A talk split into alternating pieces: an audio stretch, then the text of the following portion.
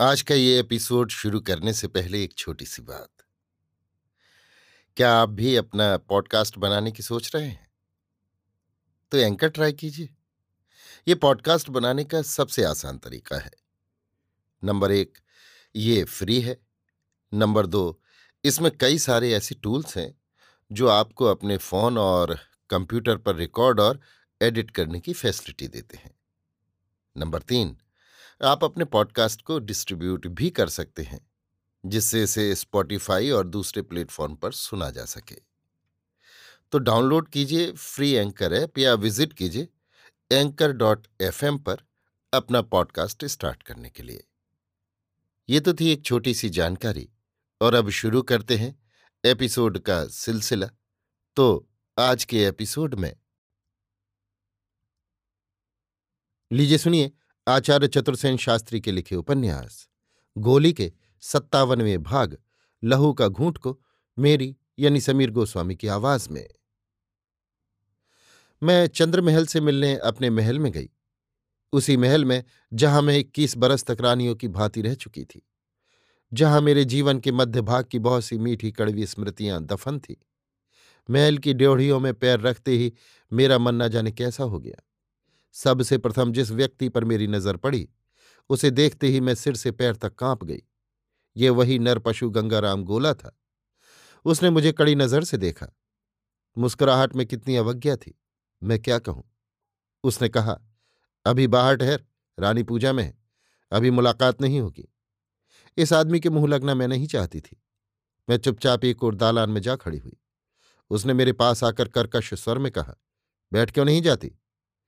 उसने मुझे उस जगह की ओर इशारा किया जहाँ मेरी दासियाँ बैठती थीं, पर मैं भी कड़ी बन गई। मैंने रुखाई से कहा, तू अपना काम कर, मेरा मन होगा तो बैठूँगी। सुनकर वो बेशर्म हंसने लगा।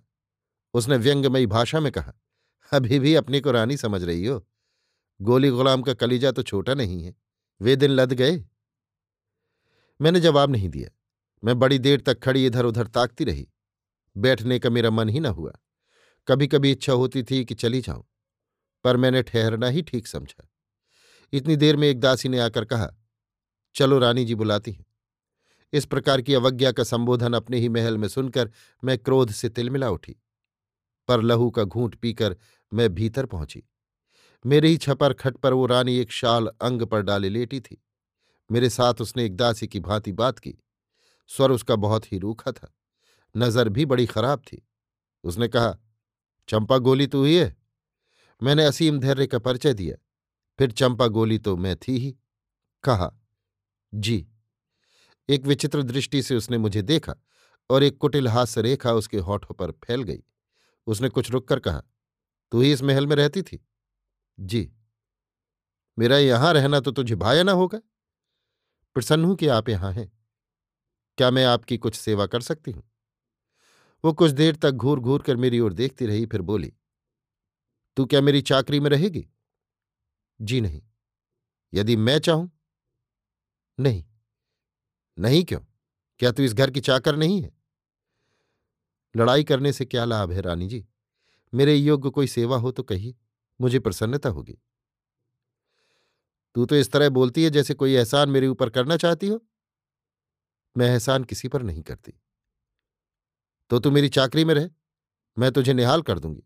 तेरे बाल बच्चों का भी ध्यान रखूँगी। बड़ी कृपा है आपकी। तो क्या अब मैं जाऊँ? तू इनकार करती है, मालजादी। उस भाड़े के टट्टू राजा के भरोसे न रहना। राजा यहाँ मेरी गोद में बैठा है। अब रंग महल में मेरा ही अदल है। जब कभी भी आप मुझे याद करेंगी, मैं आपकी सेवा करके प्रसन्न होंगी। इतना कहकर मैं वहाँ से चलती। वो विष भरी नागिन की भांति फुफकार उठी। उसने चीख कर कहा, तू मेरी चाकरी में नहीं रहती तो अपनी लड़की को हाजिर कर। सुनकर मैं चोटी से एड़ी तक काँप गई। धरती आसमान मुझे घूमते दिखाई देने लगे। मैं चली गई। ये उसकी बड़ी कृपा थी कि उसने मुझे रोका नहीं, पिटवाया नहीं। मैं चाहे जो भी हूँ, अंततः जन्मजात गुलाम हूँ और वो रानी है, ठाकुर की बेटी। रंग महल में वो मुझे पिटवा भी सकती थी, मरवा भी सकती थी। कायदे के अनुसार इस बात की कोई सुनवाई नहीं हो सकती थी। अभी आप सुन रहे थे आचार्य चतुर्सेन शास्त्री के लिखे उपन्यास, गोली के सत्तावनवें भाग, लहू का घूंट को मेरी यानी समीर गोस्वामी की आवाज़ में।